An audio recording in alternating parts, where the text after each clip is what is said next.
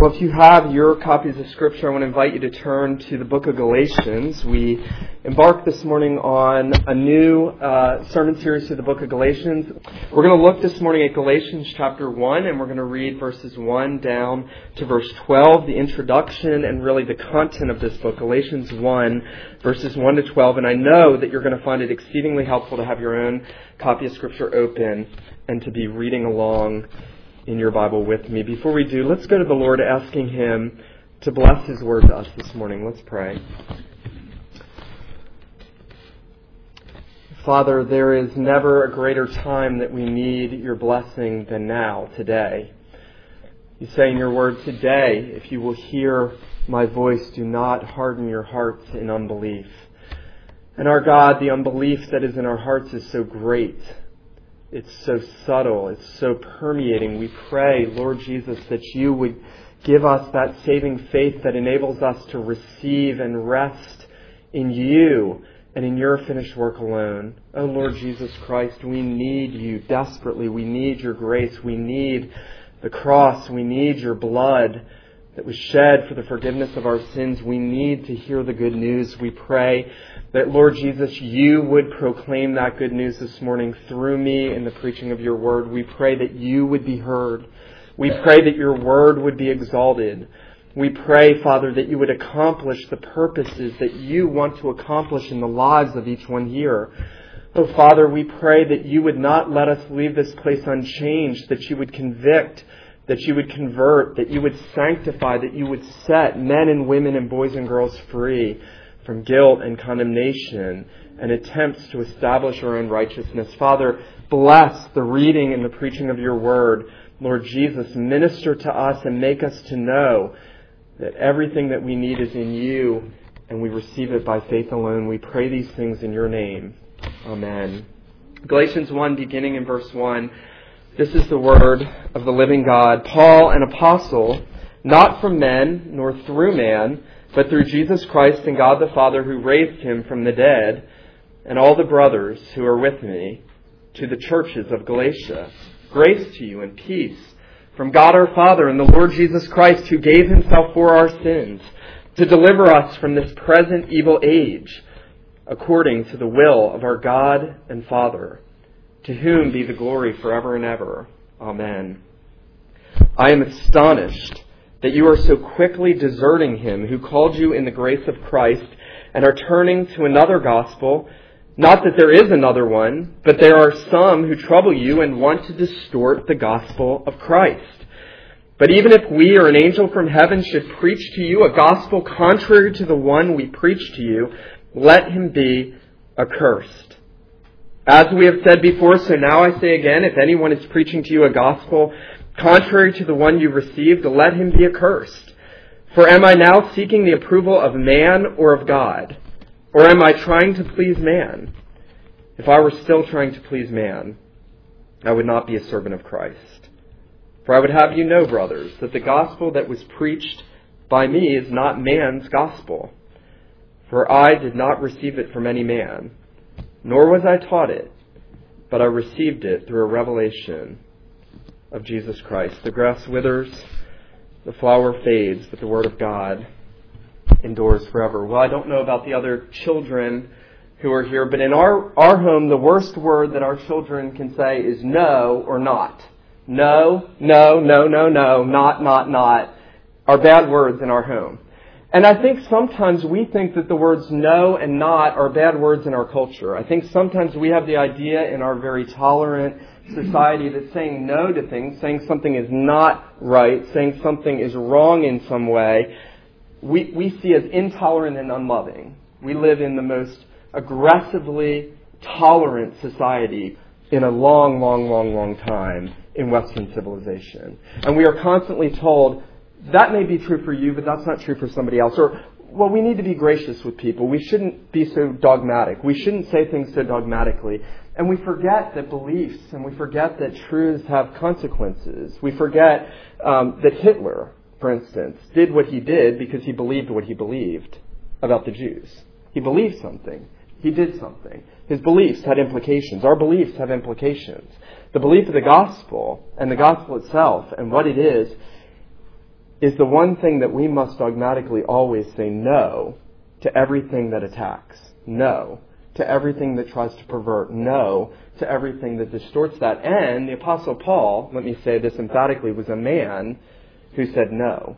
The Apostle Paul was a man who said no. Some of you remember Nancy Reagan's Just Say No at the height of the drug war, when drugs were permeating the cities of America and homes and suburbs, and Nancy Reagan said, just said, say no. And so the Apostle Paul says, whenever and wherever, and at any time that the gospel is being perverted, you must say no to the perversions that pervert that gospel because the implication of that gospel is that you will be brought into bondage of legalism and condemnation and self righteousness and fear. And you will be brought under the mastery of men, and you will have your minds and your hearts taken captive to harsh masters when God wants you to be free to the gracious Lord Jesus Christ who has set you free, who has done everything in the gospel, who is himself infinitely beautiful. And we're going to see in Paul's saying no in this epistle, Paul saying that, that there is a true gospel and that everything else is not the gospel and everything else must be rejected as not being the true gospel. The apostle Paul is going to do three things here in this introductory section. He is first going to defend his own apostleship. He's going to defend his own apostle, apostleship.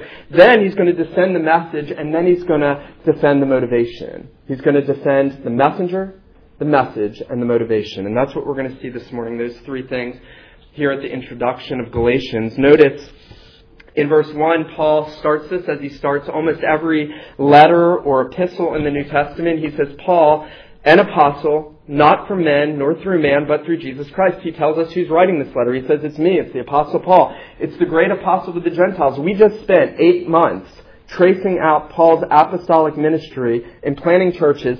Now we're reading the letters that he wrote to those churches. And he's addressing a church that he planted, probably in southern Galatia, probably about 25 years after the ascension and Pentecost. He had planted these churches. He was the church planner of the churches in Galatia, and now he's writing to them, and he's telling them who he is, and he says he's Paul, and he says, the office that I hold is the office of an apostle. Now, I think I sometimes take for granted that I grew up in a Christian home, in a Reformed home, that I always knew who the apostles were and why that was important. And the longer I've been in ministry, the more I realize most people have misconceptions about who apostles are and really don't know why that's important. And I think it's important for us to nail down why Paul is saying Paul, an apostle, why he is appealing to the office of apostle. An apostle means a sent one with a commission. One who is sent by Jesus Christ with a commission to take a message to people. He has been invested with the power of Jesus. And there were only 13 apostles. That was it. There's no more apostles. Contrary to the billboards Uh, in every major city, there are no more apostles. Paul was the last. Paul was the great apostle of the Gentiles. He was one born out of due time. He is the one in Ephesians 3 that tells us he got to fulfill most of the, the Word of God, that God used him like he used Isaiah and Jeremiah and David to fulfill the New Covenant revelation. Peter says that Paul's writings were Scripture. In 2 Peter, he says, as our brother Paul wrote in as in all the scriptures, Paul's writings are scripture. No less, they have binding authority. You must believe them and submit to them. Because they are sent from Jesus Christ and Paul's apostolic ministry ensures the absolute authority. Now you could say, well, anybody could say they're apostles. They can. The question is, was he an apostle? Did he have authority from Jesus? Is there authority invested in what he wrote? And if there is, we must submit to it as the very word of God. Paul said that at the beginning of our service. We read 1 Thessalonians, where Paul thanked the church when they received the word that they wrote to them. When Paul wrote to them, he said, You received it not as the word of men, but as it is in truth the word of God who, which effectually works in you who believe. So the office of apostle is for the foundation of the new covenant church. Paul is defending his apostleship not selfishly. Paul's not doing this to say, you better listen to me because I'm important. Paul is saying, Jesus Christ appeared to me. He set me apart. He gave me a message. He said, you must do this, Paul. You must go to the Gentiles. You must finish the revelation. And the church must receive that. And if we don't receive that, we have given up every anchor and every safety net, and we surely will drift away in unbelief if we are not firmly rooted in the understanding of why Paul's apostolic ministry is important. And in defending that ministry, what does Paul say in verse 1? He starts off in an unusual way. He's on the defense.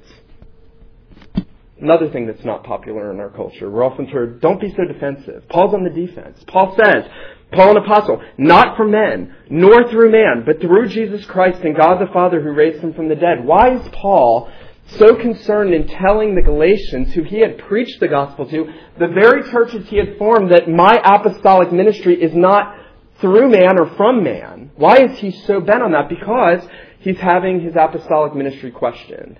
There have been false Jewish brothers who have crept into the churches, and they have told the Gentile believers, well, yeah, you need Jesus, and you need the work of Jesus at the cross, but you really need to be circumcised too, and you've got to become a Jew. And in order to bring that false gospel in, Jesus plus anything equals nothing. Jesus plus anything equals nothing. If you add anything to Jesus, you don't get Jesus. That's what Paul's going to say. In order to, to sell that to the church wholesale, they had to attack the authority of the apostle who had first preached the true gospel to them. And so they were attacking Paul's apostolic ministry, and so Paul is saying, listen, my apostolic ministry did not come from men. It didn't come through men, but it came through Jesus Christ and God the Father. Now, it's easy for us to understand the not from men, not through men. Paul didn't make the gospel up, he didn't learn it from other people, and the other apostles didn't send him out. That's what he's saying. Paul was different than the twelve. Jesus appeared to him on the Damascus Road, blinded him, converted him, commissioned him, sent him out. He directly received it from Jesus. But notice the beauty of what Paul says in defending his apostolic origin. Notice this. He says, not from men, nor through men, but through Jesus Christ. Now, the question is, wasn't Jesus a man? Wasn't Jesus a man? Wasn't Jesus a real man, flesh and blood, fully man, in everything that makes a man a man, without sin? Wasn't he a man? And yet Paul says, not from men nor through men, but through Jesus Christ. You see, he is affirming the deity of Jesus. He is affirming the thing that natural men couldn't look past Jesus' humanity. They couldn't look past the fact that he was a man to see that he was more than a man, that he was God. And so Paul's saying, listen, my apostleship came from the risen, glorified God man, Jesus Christ, and from God the Father. And brothers and sisters, you get no higher than that. Everybody appeals to experts, authorities in life. Well, I think this guy says this, and this guy says this, and I like this guy's book, and I think this guy's right. You don't get any higher than God the Father. Let me just say that as frankly as I can. There is no expert before Princeton, before Harvard, before Yale. There was Adam. Before Adam, there was God the Father, God the Son, and God the Holy Spirit. And so Paul is taking it back and saying, my origin, my apostolic origin is from Jesus Christ and from God the Father who raised him from the dead. Now, why does Paul, why does Paul bring the resurrection of the dead into a defense of his apostolic ministry? Well, I think two things. I think first, because the Judaizers, the false brethren who are perverting the gospel, are essentially denying the finished work of Jesus, and the resurrection of Jesus shows that his work was complete and perfect and couldn't be added to. God the Father, raising his Son from the dead, said, The sacrifice is done, the blood is accepted, sins are forgiven, righteousness is provided for, and it's all been done in Jesus Christ. And so I think that's the first reason. I think the second reason is because Paul was met by the risen Jesus on the Damascus Road. When he was commissioned, the resurrected Jesus, who God the Father, God the Son, and God the Spirit raised up, appeared to him. And so the, the authority of the apostleship comes with the absolute realization of the resurrection of the finished work of Jesus. The gospel Paul is going to preach has been witnessed by the encounter with the risen Jesus on the Damascus Road. And we believe that by faith. And then notice what Paul does. He's still going to defend his office as apostle throughout this epistle some. But notice he greets them, like many of the other letters in the New Testament, and yet in one very different way. He greets them to the churches of Galatia. He's writing to several churches in this region of probably southern Turkey. To the churches of Galatia, Grace to you and peace from God our Father and the Lord Jesus Christ, who gave himself for our sins to deliver us from this present evil age according to the will of our God and Father. Paul is now transitioning really into a defense of the message. He's moving from a defense of the messenger to a defense of the message. And he doesn't tell them, like he says to all the other churches, to the church of Corinth, to the saints. He doesn't say to the saints. That's an interesting negation. He doesn't tell them privileges that believers have because they're denying the gospel. They're at risk of proving that they're not saints. That's why Paul doesn't address them that way. Paul doesn't say, I pray for you always, the way that he does in the book of Ephesians and the other letters in the New Testament. He doesn't remind them of all these things. What does he do? He says, let's cut to the chase. Let's get to the gospel. You need to be reminded of what the gospel is. You need to be reminded of what the gospel is. And he says to them, grace to you. And in saying grace to you, what he's saying is you need the grace of God. And in saying peace to you, he's saying you need the peace of Christ. And the things that Jesus brings us, he is the grace of God. He makes peace through his blood. And then he says, from God the Father and Jesus Christ, who gave himself for our sins. Who gave himself for our sins. He didn't give himself because you're so special. He didn't. Jesus did not give himself because there's something beautiful about you and me. He gave himself because we're sinners. He gave himself for our sins to pay the price for sin, for ugly, stinky sinners like me and you. He died and bled and bore the wrath of God. And Paul says, don't forget that. By adding anything to the gospel, you're saying, I don't need Jesus. By adding anything to the finished work of Jesus, you're saying, I don't need sins forgiven. I have something in me to establish my own righteousness. And Paul says, listen, don't forget, Jesus Christ gave himself for our sins, that he might deliver us. Not that we might deliver ourselves, but that he might deliver us from the present evil age. You know, there's one big difference between Christianity, true biblical Christianity, and every other religion in the world. Every other religion in the world is built on what you do, and if you're a good enough person and you work hard enough, you'll gain God's favor. If you're nice enough, if you love enough, if you're kind enough, if you care for people enough, if you believe in yourself enough, God will accept you and everything's good. If you look within, you're fine. And Christianity says you've got to look without. You've got to look outside because everything inside is filth. Everything outside in Jesus is beauty and glory and atonement and forgiveness and justification and righteousness, and it's all outside in Jesus. And He delivers us and He gives Himself for our sins. How? How are you going to deal with a guilty conscience? I know that you who are Christians are going to say, I've dealt with it at the foot of the cross. Jesus has paid for my sin. He's washed my soul.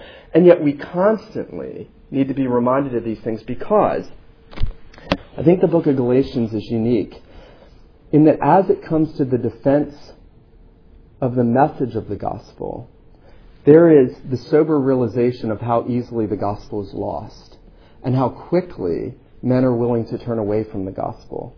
You know, these churches had been founded by Paul, but they didn't want to listen to Paul. Sometimes people don't want to listen to somebody just because they don't want to listen to him. They didn't want to listen to Paul. They didn't want to hear what Paul had to say. They didn't want to hear the gospel that Paul preached, and yet it was that gospel that they so desperately needed. And in one year, it's estimated that Paul wrote this one year after he planted those churches. In one year, they were giving up the gospel. Now, the Bible says, Let him who thinks he stand take heed lest he fall. Do not think that you are strong enough to hold on to the gospel in your own strength and not to pervert it or lose it. We are deeply legalistic people in our hearts. We are deeply legalistic people. We are always trying to establish our own righteousness. We sin, and then to quiet a guilty conscience, we try to do nice things.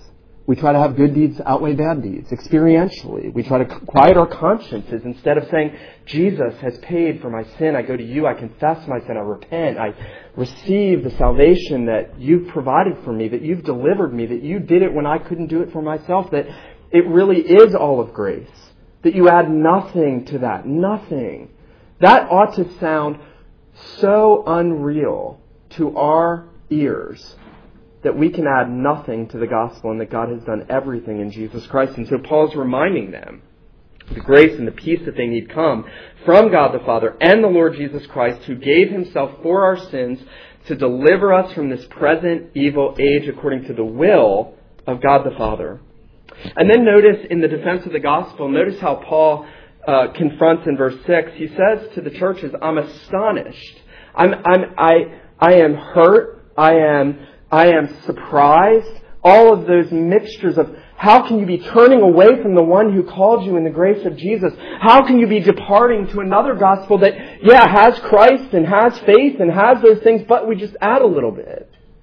Let me say at the outset, we seem very detached from the Galatian problem because nobody here is going to come into our church and tell us you need to be circumcised and you need Jesus to go to heaven.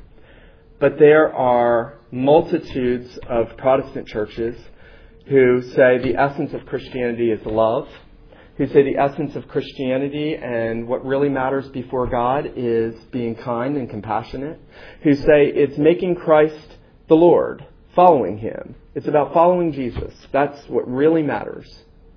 And Paul says, no, it's about faith and faith alone in Jesus Christ by which we're accepted.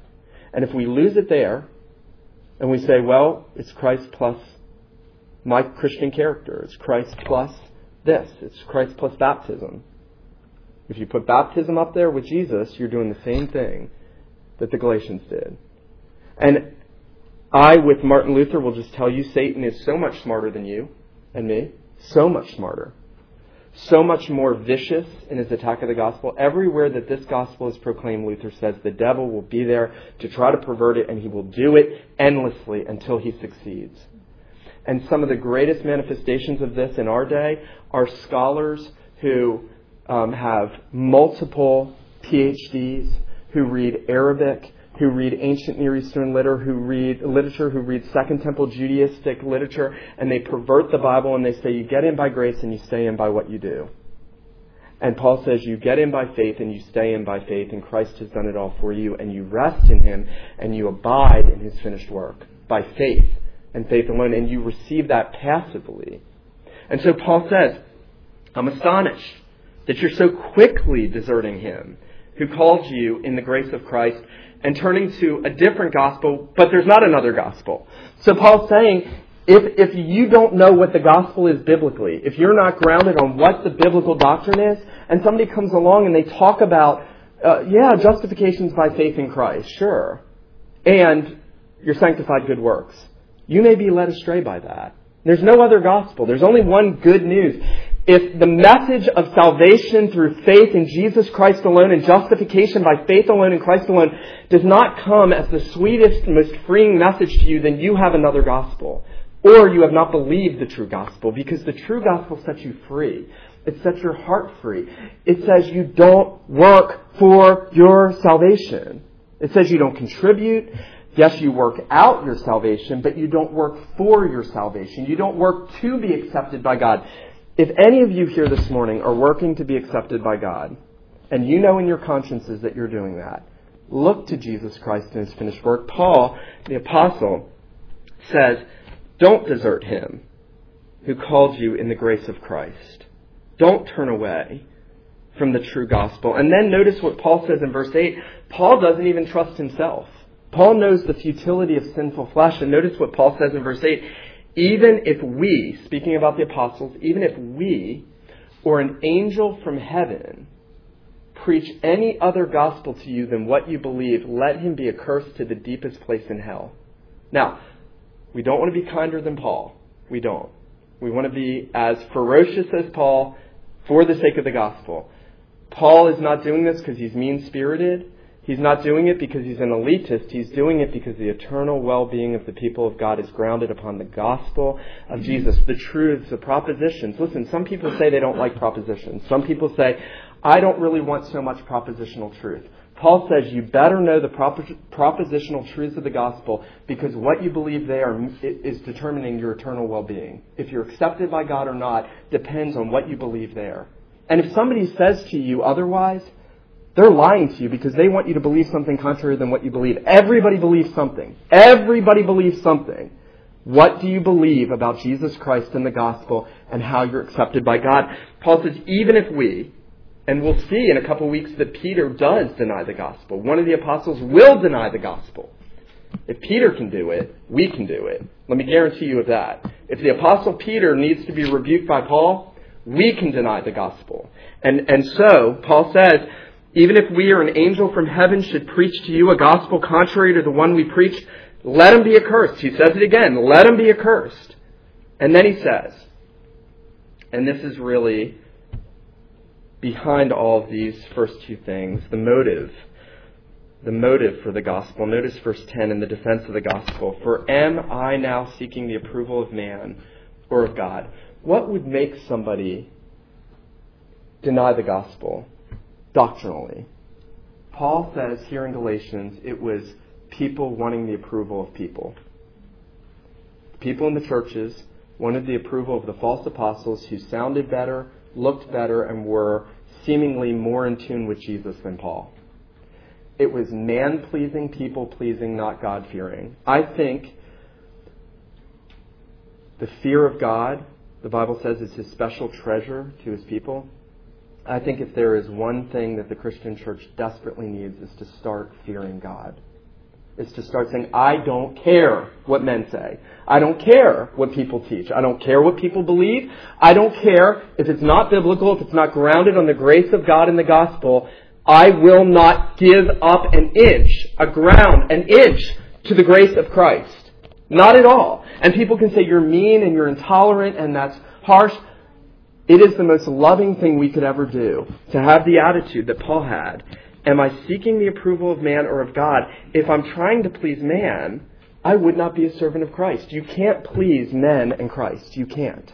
You cannot serve men and Christ. You cannot serve the thoughts and the beliefs and the ways of men. You know, the Bible puts it in perspective really wonderfully. Um, Isaiah says, Why do you fear man whose breath is in his nostrils? Think about that. Why do you fear man whose breath is in his nostrils? It's going to die. Men are going to die.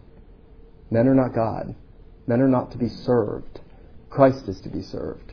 Christ is to be honored. The grace of God in the gospel of Jesus is to be defended vigorously. Listen, I'm going to confess to you, I need this more than anything.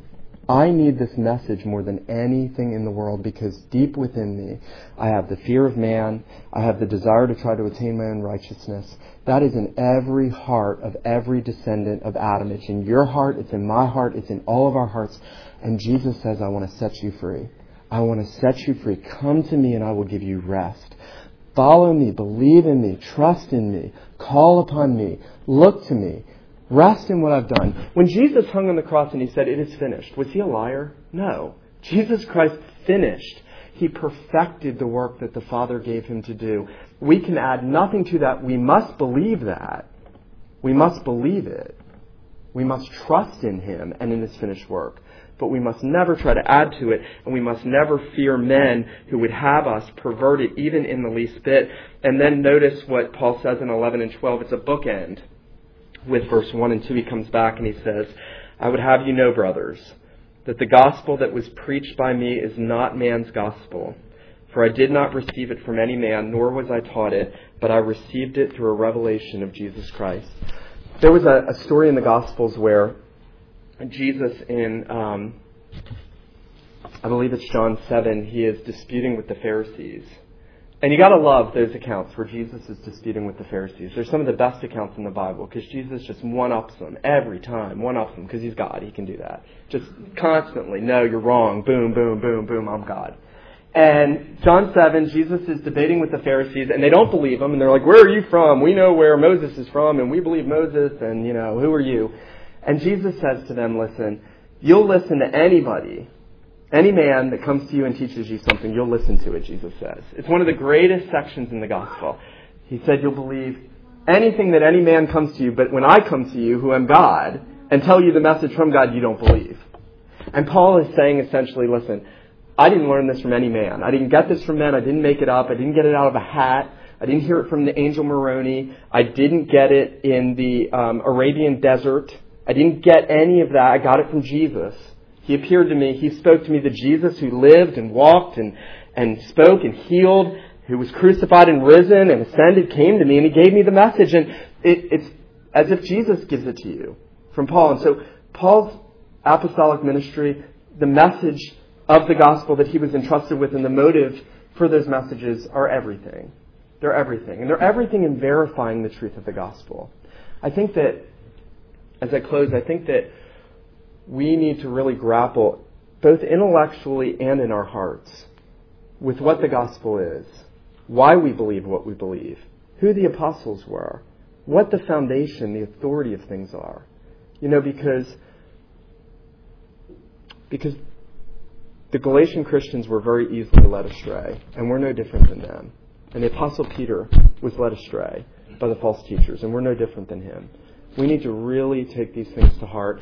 And just as an application, we need to be in the Word of God as much as we can. The more you're in the Bible, meditating on these things, spending time, take time. I, I know this is sort of detached from this message, but if you want to be certain about the gospel and your relationship to Christ in the gospel, we need to be in the Word of God. We need to take time out of our busy lives, all the things that we rush around to do. We need to take time and sit and read and think over these things and meditate on them. It's the only way for them to sink down into our fabric. Even my preaching to you on Sunday is not going to do everything that God wants done, you must go back, read over these things, read through this book, meditate on these things, take the time to say what is being said about the gospel, because it's with the care of meditating on these things that our hearts are slowly healed of the legalism and we're drawn closer and closer to Jesus Christ. Um, brothers and sisters, you've been called. You're special because you've been called in the grace of Christ. You've been called to the one who has done everything for you. Don't turn away from that to another gospel. Let him who has ears to hear, let him hear what the Spirit says to the church. Let me pray for us. Lord, we need the healing grace that you give freely to sinners who are hell deserving, who are undeserving, who have oftentimes uh, turned away, Father, in our hearts and our minds from the grace of Christ. Lord Jesus, draw near to us. As we come to the table this morning, we pray that we would see in the broken bread and the poured out wine more of the glories of what you have accomplished for us in your death and resurrection. Father, establish us, establish us in the grace of Jesus. May we be vigilant to say no to everything that would come in and attack and pervert that gospel. May we be faithful to be intolerant to other gospels that are not gospels, Father. We pray these things in Jesus' name. Amen.